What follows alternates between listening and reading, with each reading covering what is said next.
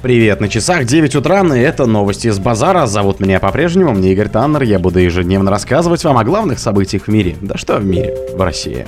Путин и Лукашенко посетили музей военно-морской славы в Кронштадте. Умер актер из сериала «Санта-Барбара». Ученые упростили поиск экологически чистых удобрений. Российские ученые придумали, как лечить цистит масляными шариками. Разработка из России увеличит яркость и срок службы современных экранов. Илон Маск хочет убрать птицу с логотипа Твиттера. Спонсор подкаста Глаз Бога. Глаз Бога это самый подробный и удобный бот пробива людей, их соцсетей и автомобилей в Телеграме. Путин и Лукашенко посетили музей военно-морской славы в Кронштадте. Президенты России и Белоруссии Владимир Путин и Александр Лукашенко посетили музей военно-морской славы новый объект кластера остров Фортов в Кронштадте. Он начнет свою работу через неделю 30 июля.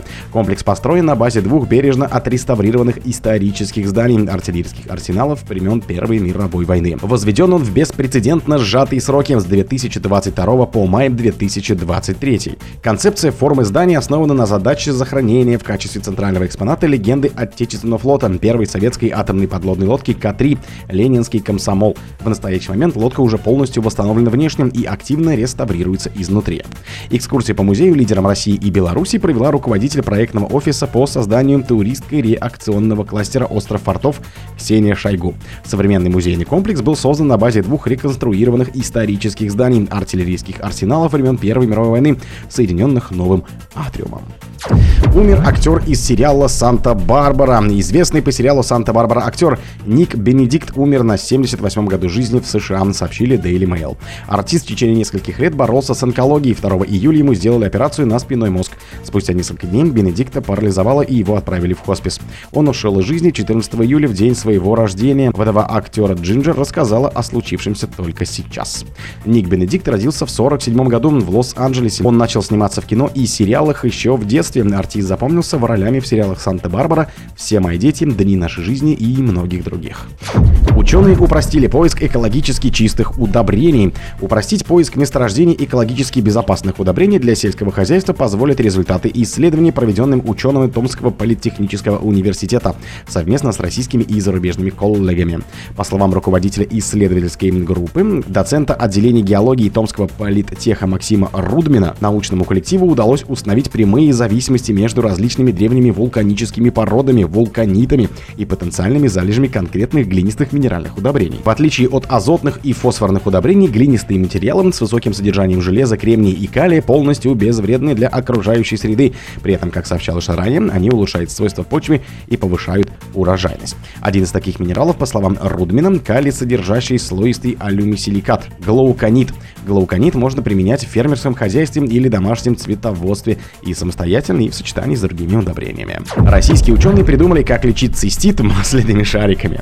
Использовать эмульсионные микрогели для доставки в мочевой пузырь лекарства цистита и других инфекций мочевыводящей системы предложили ученые из России. По мнению авторов, разработка позволит уменьшить количество болезненных для пациента процедур прямого введения препарата в мочевой пузырь, поэтому лечение станет более быстрым и комфортным. Острый цистит, вызванный кишечной палочкой, обычно лечится антибактериальными препаратами в форме таблеток, однако при хронических инфекциях мочевого пузыря такая терапия малоэффективна.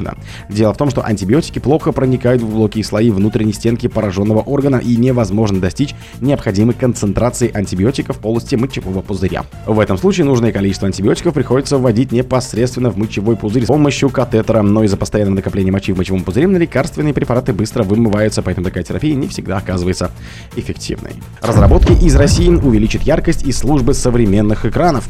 Ученые из Хакасского государственного университета имени Катанова вложили новый подход к созданию светодиодов, следует из работы, опубликованной в одном из журналов. Светодиоды — полупродниковые устройства, преобразующие электрическую энергию в световую. На сегодняшний день это ключевой элемент экранов, осветительных приборов и многих других систем. Специалисты из ХГУ показали, что добавление наночастиц серебра, синтезированных особым методом, значительно повысит характеристики светодиодов любых типов. Как объясняет автор исследования, предложенные ими наночастицы со специальной геометрией активируют в светодиодах эффект поверхностного плазменного резонанса. Это явление заключается в усилении электромагнитного излучения на границе между благородным металлом и диэлектриком. Свет, попадающий на стык частицы серебра или золота с непроводящим материалом, отражается с кратно возрастающей интенсивностью.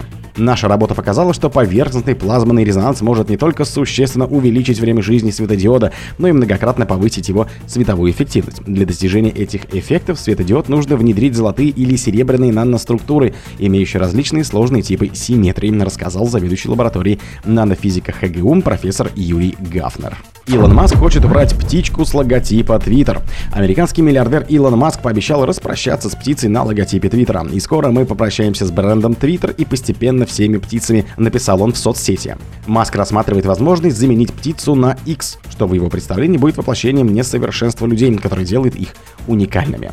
Twitter Inc. была основана в шестом году. Основной продукт компании — это социальная сеть для обмена короткими сообщениями. Маск осенью 2022 года окончательно закрыл 44-миллиардную сделку по ее приобретению. В апреле стало известно о поглощении Twitter Inc. компании X-Corp, штаб-квартира которой находится в штате Невада. Позднее в интервью Baby Beyond Beat Talks Маск заявил, что верит в описательные бренды, а X может значить что угодно. По словам бизнесмена, его ведение социальной платформы в качестве площадки для публикации видео, фото и текстов большого формата выходит за пределы изначальной задумки соцсети и качества инструмента для обмена короткими сообщениями. По его мнению, Twitter может быть неправильным брендом для этого. О других событиях, но в это же время не пропустите. У микрофона был Игорь Таннер. Пока.